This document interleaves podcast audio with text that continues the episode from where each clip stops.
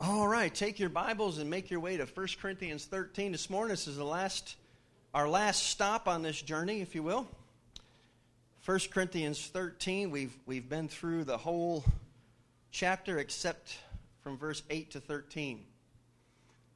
And that is where we are going to park this morning and talk about love wins. Love wins. And in these verses, we backed up to last week. Last week we talked about the progression of four of the all things that include love. We discussed it in, in personal terms this morning in our, in our fellowship time before our worship service today. And, and it, in verse 7, if you'll start there, it says, Love bears all things, believes all things, hopes all things, and what? Endures all things. And remember, last week I told you that word bears means to cover. Love covers for the sake of protection everything that someone else does. Isn't that fascinating? If you're married today, how many of you know that love needs to cover a multitude of sins? Yes? Yeah. Uh, us husbands, we know that probably better than our wives because we're usually on the, on, the, on the receiving end of that. It is our sins that their, that their love certainly tends to cover. And then Paul, he does an amazing thing. He just wraps it up. It's kind of the, the culmination, the crescendo, if you will, in the beginning of verse 8 with this, with this statement. It basically says, Love never fails. Everyone say that together. Ready? Love never fails. Now say it like you mean it. Ready? Love never fails. It doesn't fail. And now he's going to talk about, look at this, we're going to walk it through. He says, But whether there are prophecies, they will what? Fail. Whether there are tongues, they will cease. And whether there is knowledge, it will vanish away. For we know in part, we prophesy in part, but when that which is perfect is come, then that which is in part will be done away. When I was a child, how many of you remember when you were a child? When I was a child, I spoke like a child, right? I understood as a child, I thought as a child, but when I became a man, I put away childish things. For now, we see in a mirror dimly, but then what? Face to face. Now I know in part, but then I shall know just as I also am known. Verse 13, he wraps it up. And now abide faith, hope, love. These three. But the greatest of these is love. Now, here's something to remember. And I was reminded of this, and I like, I, I got this, I read this, and I know I've, I've tried to communicate this, but this guy did it so succinctly, so shortly, so brief. And, and because of its brevity, it had power, at least for my understanding. He said, 1 Corinthians 13, where do you normally hear this read? Weddings, right? It's this flowery love chapter, this beautiful, and it is, this beautiful explanation of love. How was it actually written, though? It's sandwiched between two chapters, 12 and 14, and both of them have a, a rather harsh tone to them. And actually, so does 13. And here's what this guy said, and, said, and it just made sense to me. He said, Chapter 13 was written as a rebuke. Now, now wait a minute. Think about that. I'm going to say that again. The love chapter is written not as a pat on the back, but as a kick in the pants. Follow it. It's written as a rebuke to this Corinthian church who were literally taking the more public gifts that Paul identifies here and literally using them not to build each other up, but to beat each other down. Are, are, you with me? And so Paul writes this chapter 13 as a scathing rebuke to these very immature young believers who were messing it up big time. We need to keep that in mind, especially as we read today. So let's look at this. It says there, love never fails. That's the, that's the culminating That's literally what Paul is getting at. And that word fail, when you hear that word fail, what do you think of? I heard two people say the same thing. To fail in school. What does that mean, to fail in school? It means stay back, don't make the grade, have to face mom and dad. Have any of you ever failed in school? Dale? yeah, but you're in the eighth grade now, brother. You're doing great. he's the oldest guy in the eighth grade, but brother, he's, he's doing good. and how did you, Dale, how did you feel when you had to take that failure home to your dad, to Big Sid? Not too good. And by the way, this is free, but I'm going to throw this out there about failure because I'm looking at some dads out there, Hunter and uh, young dad out there, myself, Elvis. Here's the thing Jerome, and moms too. Kids, I heard this said by very wise man children are not afraid of failure, they're afraid of failing someone. The most loving thing you can do for your child is to give them permission to fail. Because fail just means first attempt in learning. F A I L. Let them, and if they can be okay with failing, if you give them that permission, Mike, you'll build a confident kid. However, this word love never fails. What do you think it means in that context, the word fail? Thinking of school, failing in school. Does love ever get an F? No. The word itself is interesting. And some of you might have some other translations out there other than the New King James. Um, the word literally in the Greek means to fall off or fall away. Love never falls off, love never falls away. And the idea is um, like a deciduous tree. What happens to the oak tree in the fall? The leaves turn colors, beautiful colors, and then what do they do? Why do, they, why do the leaves fall off the tree? Okay, the sap drops out. Um, the sun is not as intense.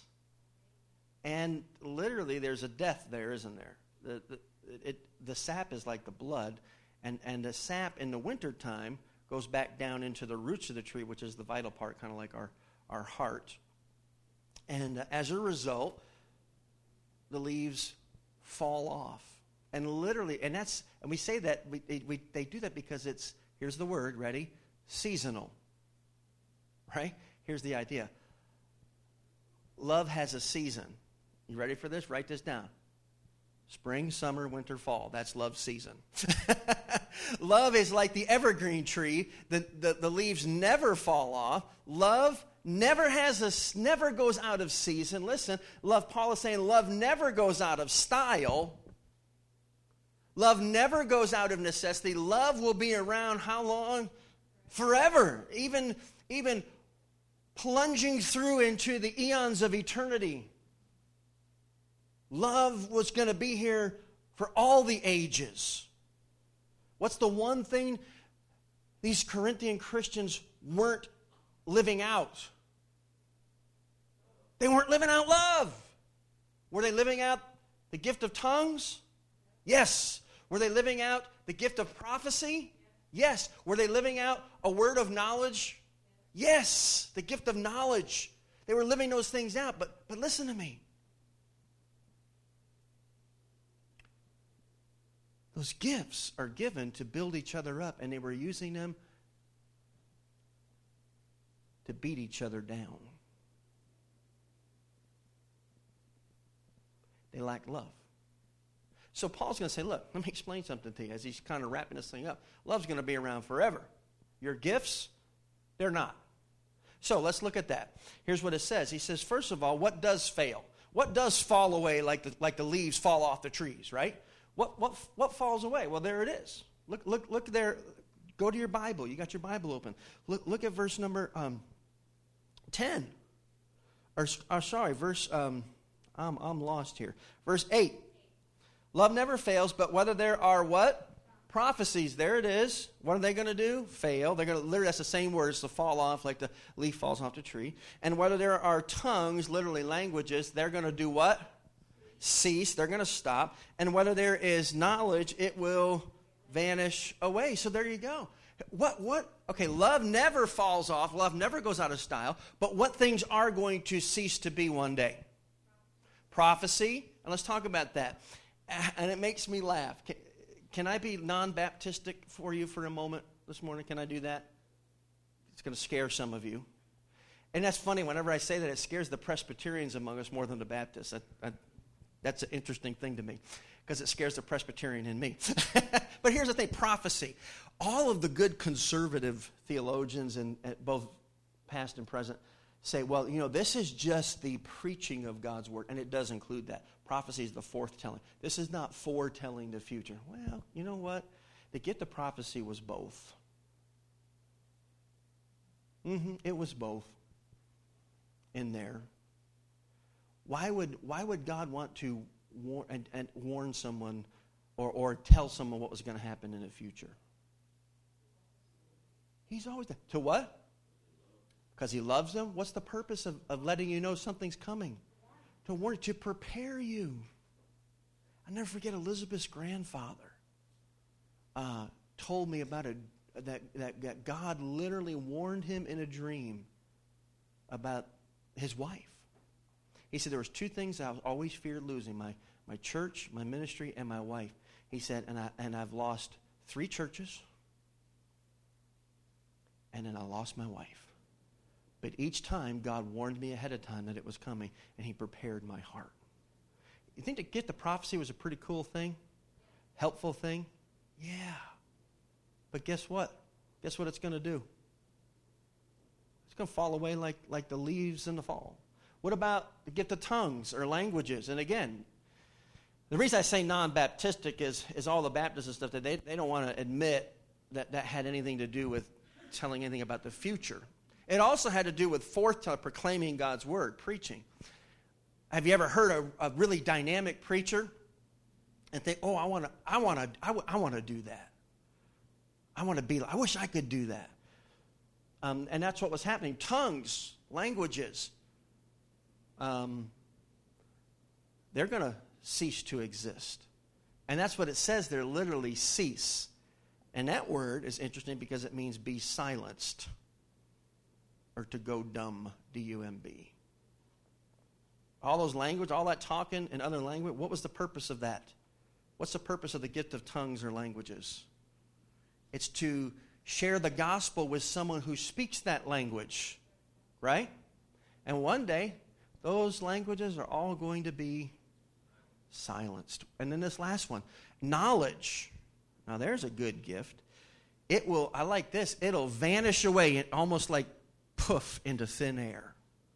What do we think about knowledge? And the gift of knowledge is, was, a, was a great gift. I'm reminded of these guys in the Old Testament. They're called the sons of Issachar. And in First Chronicles it says, These were the sons of Issachar who understood their times and knew what Israel should do. Oh man, have you ever run into somebody that has this gift of knowledge? And they and they they get the time that they live in and they know what we ought to be doing. You ever been there? If you haven't, I'll put it this way: you'll know it when you run into them, and they're amazing people to hang around with. I, I've met two two men specifically that I felt had that gift in a very strong way. And one guy, we were at a, a, meeting together. He literally spoke for four hours, and it felt like it was his introduction of 10 minutes. We were all hanging on his every word, and we were like disgusted when he quit. We were angry. No, keep going. We have more questions. Keep this. This is good. This is explaining what we're seeing in our world and what we need to do about it. But this gift of knowledge, what's going to happen to it? Poof, it's going to be gone. And when you think of knowledge, you think of weightiness and substance, don't you? Wow, this, this knowledge, it's so, it's so right on, it's here to stay forever. And God says, Yeah, I know, you're thinking of Mount Everest, and no, it's more like the fog. it's going to burn off and be gone. Okay, so are you with me? Love's, love is forever, but these things are going to fail. Now let's, let's push on to verse 9. Look at verse 9. Um, so those are the temporary things.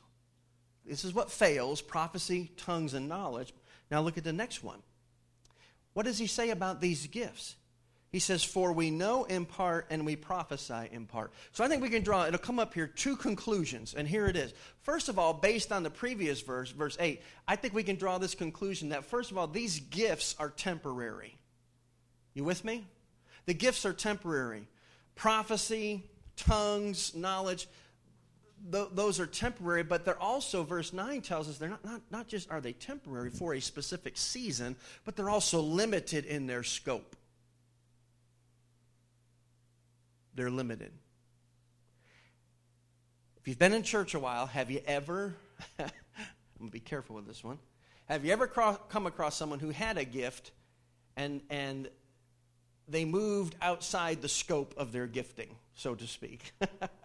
they, they uh, uh, in, in, in Bible college, they said this don't out preach your gifting.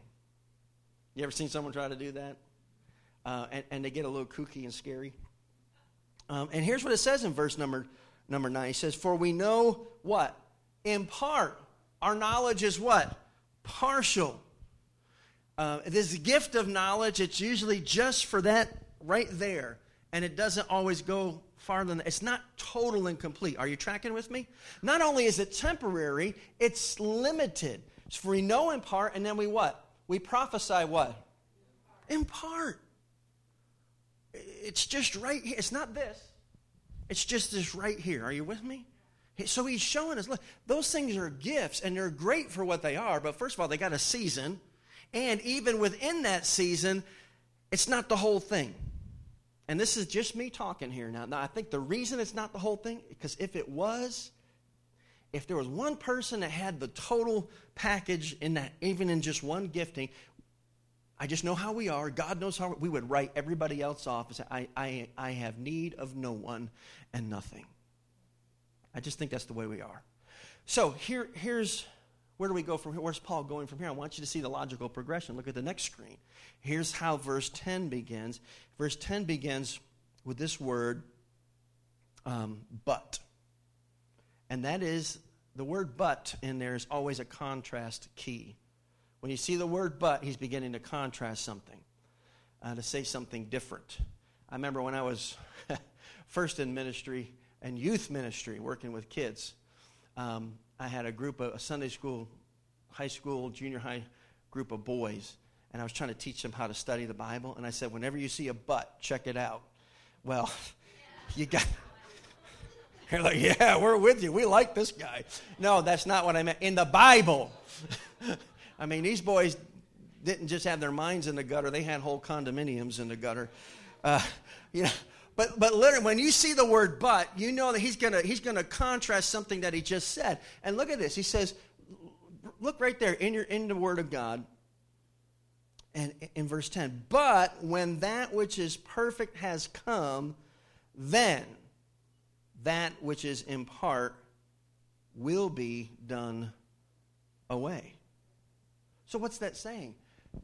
Just follow the scope of. Something, here's the word, perfect is coming. So, what's coming, church?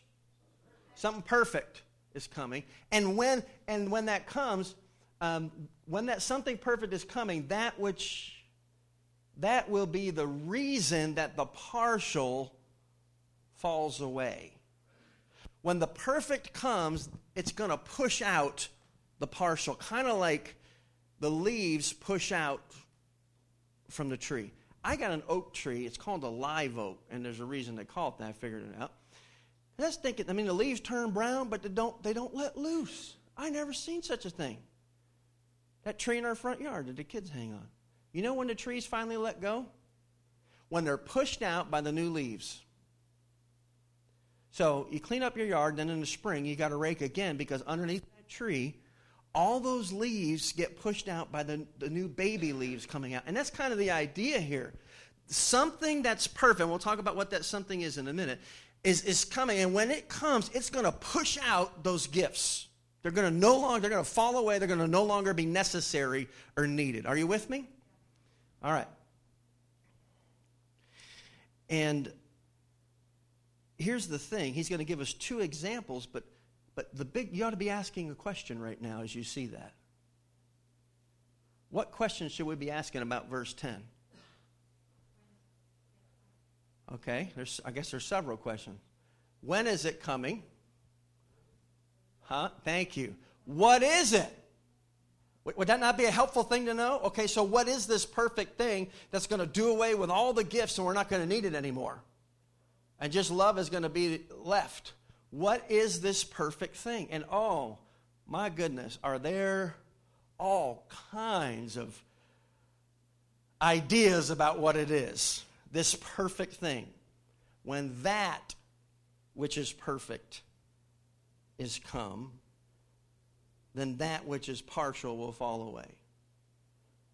What is that perfect thing? Well, first thing I want you to notice are the time signatures in here. Real important. What are the time words in verse number 10? Look at it right there. It says, um, But when that which is perfect has come. All right, what does that tell you right there? It's not here yet. Now, when is yet? No. When was this written? Was this written today? Ooh, this is written back in the first century. So, just being honest with the text, and we got to be careful there. We apply stuff to, as if it were written today. What he's saying is, in that very early first century, just 20 years after Jesus ascends to heaven and this church is birthed in Corinth, okay? 20, 30 years later, as of that point in history, this perfect thing, whatever it is, has not come yet, but it is what? It's coming. Now, it might have gotten here by now. We'll talk about that in a minute, but there's a time signature. When Paul wrote it, this perfect thing had not yet showed up. Are you with me? I'm just showing you how to read the Bible and how to study the Bible and not get yourself all twisted up and come up with some kooky ideas and write a crazy book that I'll have to write a bad review about one day online. I don't want to do that for you. So here's the next time signature. When that which is perfect has come. Oh, it's not there yet. Obviously, because these guys are a disaster of a church. Look at the next phrase. Then, when? When it does show up, then that which is in part, notice this, will be done away. Is the partial done away with yet? No. Why? Because the perfect hasn't showed up yet. Is that hard to understand? No, time signatures are key. Notice two examples he gives. And notice the time signatures in, an, in the example because they might be a key to understanding what that perfect thing is. Okay, next verse, verse 11. Are you there? Hurry up, get right to, back to the Bible before it runs away. Verse 11, he gives the example of the growing up process from a child to a man, the maturation process, the maturing.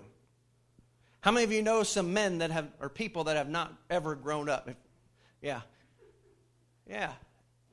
And it's a sad thing, isn't it? But Paul uses an everyday, common occurrence that we can wrap our mind around. So look at it, verse 11. When I was a child, okay, time signature. Is Paul a child as he's writing? Mm-mm. He's an adult, probably in his late 30s to mid 40s, our best guess. Uh, so, this took place when? Time signature. Past. See how easy this is? When I was a child in the past, well, what was the mark of children? Well, I, what did he say? I spoke as a child. I understood and I thought as a child. I spoke as a child. How does a child speak? Yeah, different. They, they, they're not, they don't quite get it, do they? And it's cute. It's cute. I know uh, I, I, heard a story. Emma stayed over camp one night, and she went. I, obviously, I sent her into the girls' dorm. And the next morning, the counselors came in laughing. They said, "Let me tell you what happened with Emma last night."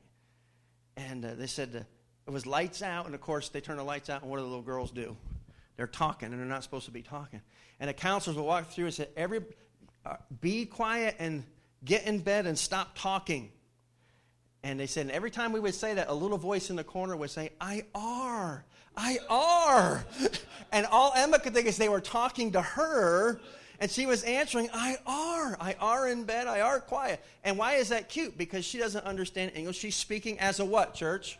child. We expect that, right? It's normal. And, and I, I thought as a child, how does a child think? By the way, good thing for parents. Children, until about 10, 11 years, around Sam's age, they think only in terms of the concrete. Don't, don't go using analogy in third person on them because it goes right over their head. I remember one time Paul Jr. was little, just a little guy, maybe five, six, seven years old, and he was, he was whining.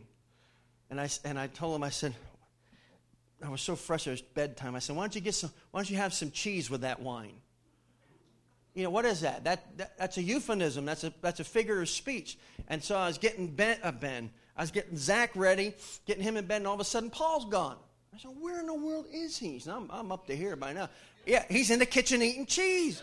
I said, what are you doing? He said, you said I could have some cheese with my wine. Well, he's literal, and I'm ready to tear him up. And my wife comes in and says, honey, let me explain something to you about children. They don't understand analogy. Okay, so our, the thought process is a little different, right? It's a little clunky. They're new at it. They're get, their understanding is different. Y'all with Paul? You understand what he's saying? When I was a kid, this kind of me. But notice, here's the word but again. A but is a what? Context key or a, or a contrast key. But when I became what?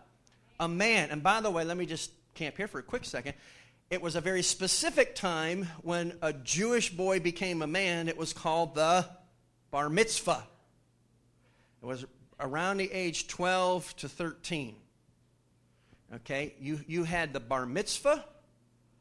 Bar means son of. Mitzvah is the law. You literally became a son of the law. What that literally meant is you're no longer a child. You do not stand under the umbrella of your father's works or his righteousness. You are now standing on your own before God, and you are responsible as a man of 12 before God for your actions. You tracking with that?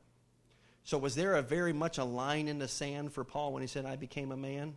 You bet. And in the Roman Greek culture, they had a similar ceremony. And the child, the, the, the boy would bring a toy of his and break it and lay it at his father's feet, signifying the transition from childhood to adulthood. And he now had he now was a full citizen of Rome as a man. So there was a very much a mark, and we've lost that today, and we've hurt ourselves. We've hurt our kids. That's another sermon for another time. However, Paul's saying, look, but but when I became a man, what did I do with those things, those childish things? I put them away. And that was a direct reference to the Greco Roman culture of taking the toys and giving them to the father and saying, I'm done with these. I'm done with being childish. I have now grown up. I don't need these things anymore because I am now fully baptized into the adult world. My speech has changed, my thinking has changed, my understanding has changed. Are you tracking with this? All right, that's example number one. The change that happens as a human being matures from child to adult. And when I become an adult, I don't need the toys anymore. I don't need those things anymore. And remember, so I, I got these spiritual gifts, but when this when when completeness comes, when that which is complete comes, I don't what? I don't need them anymore.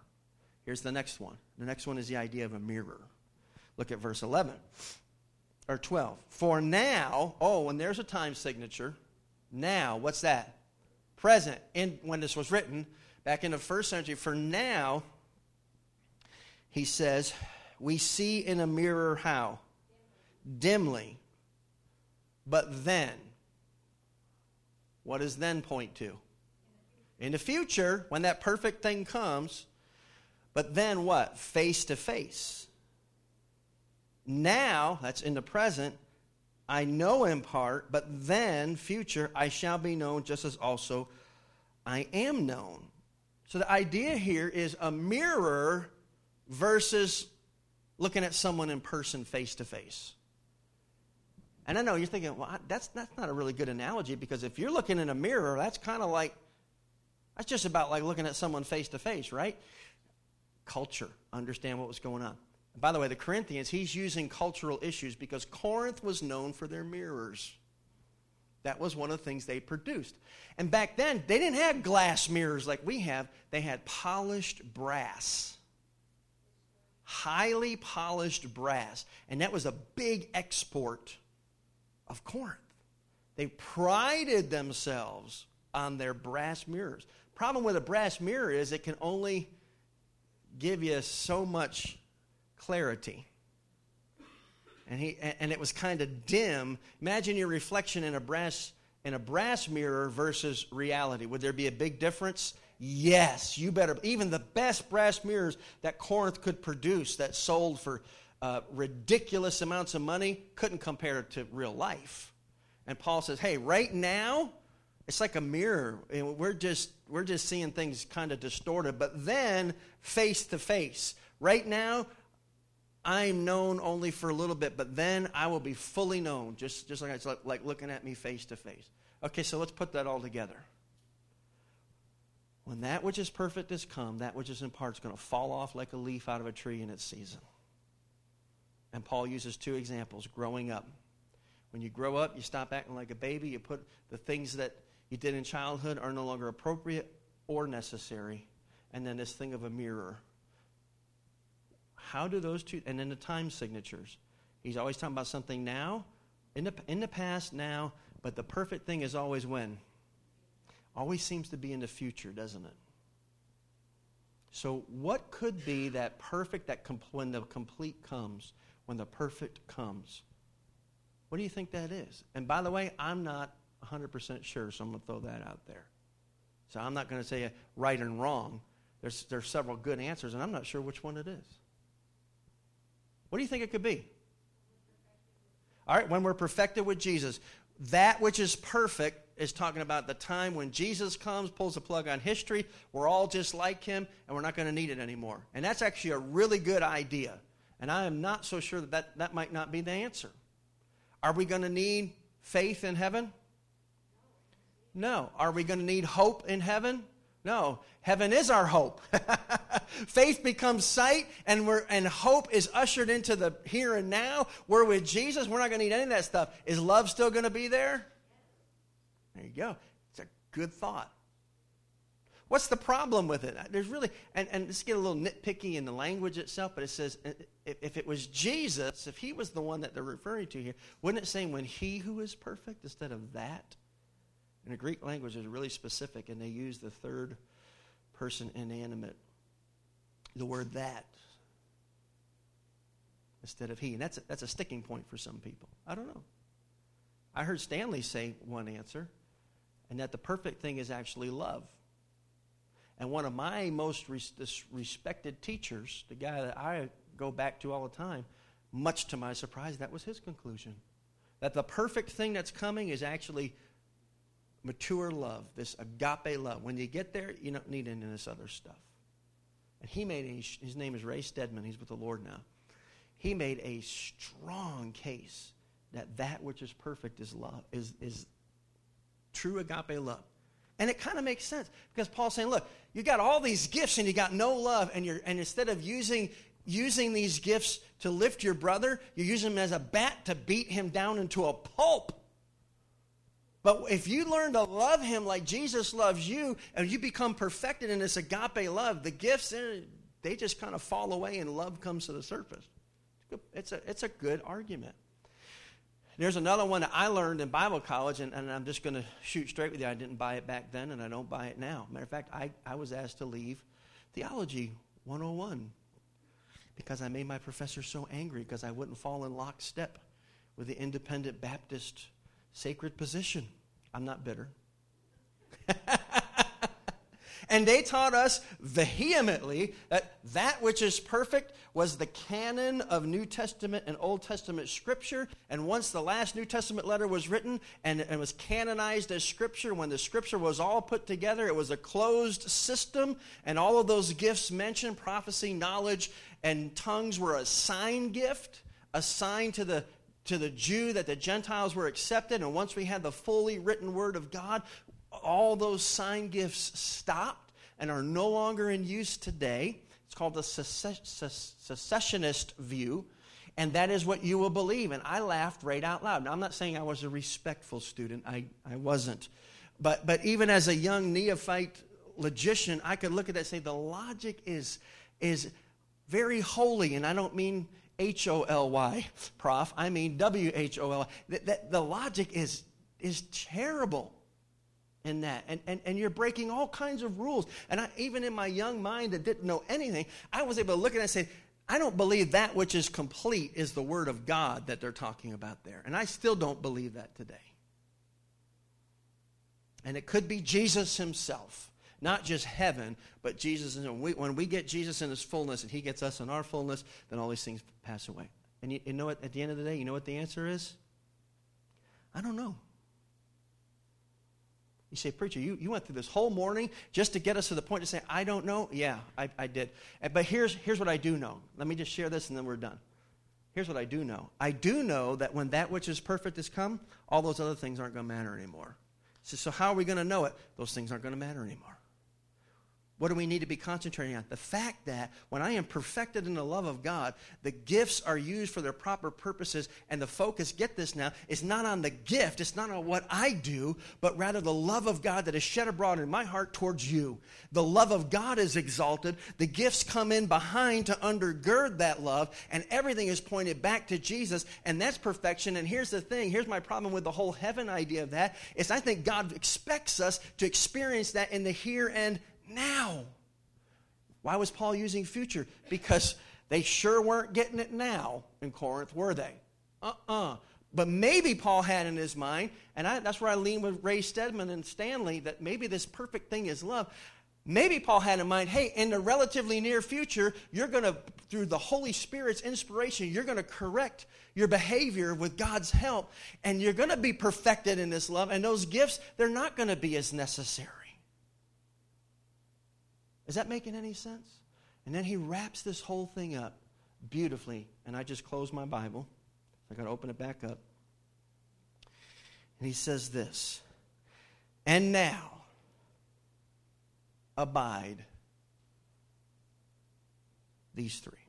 Just these. Now abide faith, hope, and love. Faith, hope, and love. I call this the great conclusion. And you'll notice up there, I call them the three roommates. You know why I call them three roommates? Because it says now abide. Abide means to live together, to live under the same roof. The roof is the house of God, not the physical house, but your, your body, my body, the body of Christ. And now within the body of Christ, there are three roommates that are going to be here. And they are faith, agreeing with God, hope, confident expectation that what God said He will do, He will do in the past, the present, and the what church? Future. And love. Putting the other person before yourself through the power of the Holy Spirit. Agape love. These three roommates are the constant resident of the body of Christ. They're the three pillars of the church. But, Paul says, greatest of these is what? Love. The greatest of these is love. Why? Why does love win? Because one day we will no longer need faith, it will be sight. One day, hope will be reality. The confident expectation will be experienced continually, moment by moment. Those things are going to be gone. But you know what's going to still be there? Love. And you know why love's still going to be there? If you're taking notes, jot this reference down. Because of 1 John 4 8. When God wanted to describe his essence to us in one sentence, he simply said this God is love. God is love. Does God need faith? Who is God going to put his faith in? Certainly not you. We put our faith in him. He is the utmost, the highest. He has no one to put his faith in. Does God hope? No, because he lives in the eternal now. There is no future with God. He sits above time. Does God love? Oh, yes. And it is the essential core of who God is. We are never more like God than we, when, when we are allowing His love to pour through us. We'll close with an illustration and a question. There was an old man who had the gift of evangelism. He only had an eighth grade education. And he loved to tell people about Jesus. And God would often lay someone on his heart that he needed to share the gospel with. One day, true story, God laid a very high powered lawyer in town on this man's heart. And the man was obviously intimidated. But the gift in him was great, and the love of God was shed abroad in his heart. And so he made an appointment with this lawyer. Sat down in this man's office and began to share the gospel with him.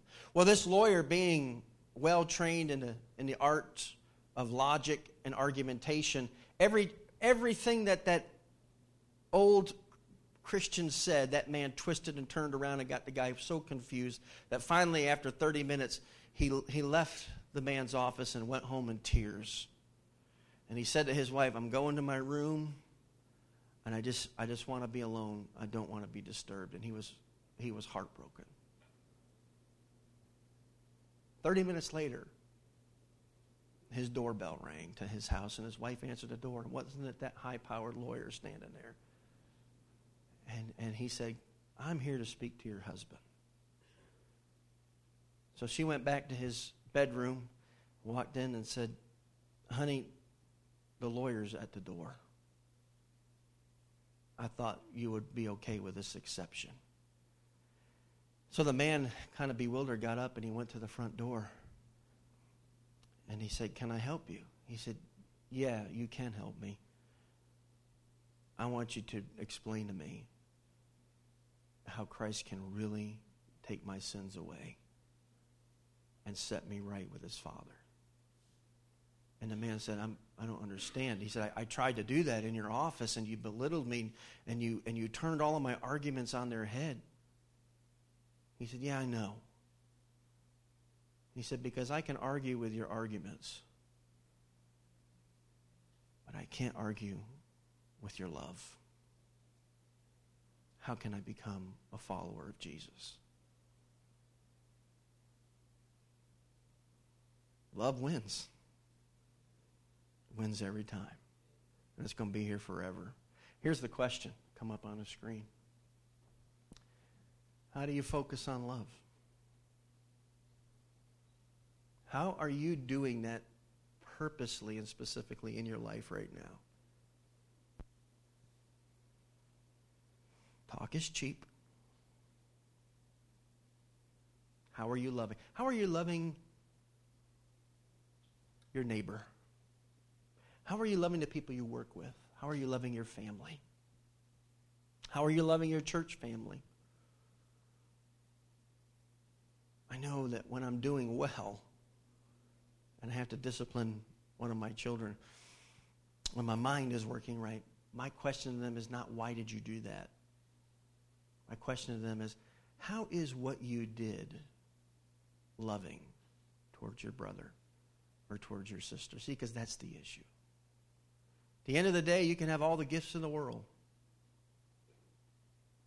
All the most important gifts that everybody loves to have and watch and look at.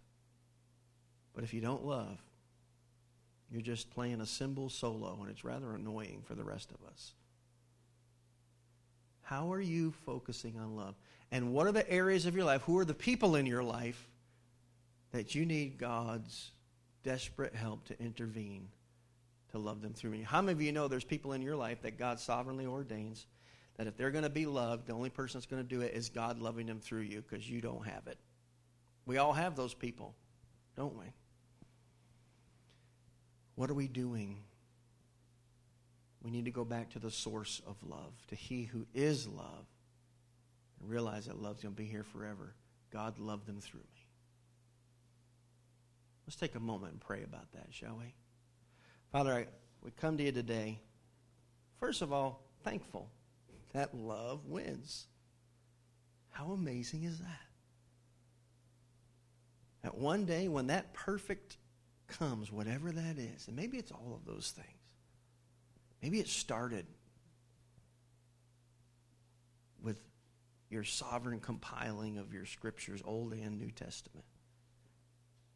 Maybe it's to continue as we grow in your love and bask in it so much that it just pours out of us like water pours out of a jar or a hose.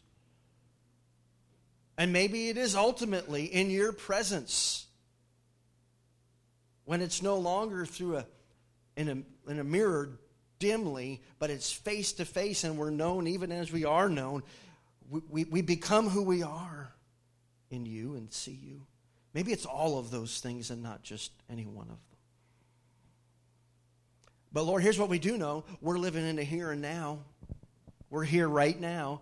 And right now, you've put people in our lives that desperately need your agape love. And if it's ever going to happen, the only way it's going to happen is if you do it. If you do it. So, right now, all across this room, and those that are hearing this on the internet today, I pray that you will put faces to their mind of people who desperately need your love to be expressed through us. And help us to get out of the way and let you do it. Because at the end of the day, when the plug is pulled on eternity, love's still going to be there because you're going to be there. And you are love. Thank you for this teaching, hard as it is, impossible as it is. I thank you that you didn't leave one thing for us to do in this chapter. Not one thing. Because you've done it all. That's grace, that's the gospel. Help us to know and experience the truth of that. And may you love our world through us today. In Jesus' name, amen.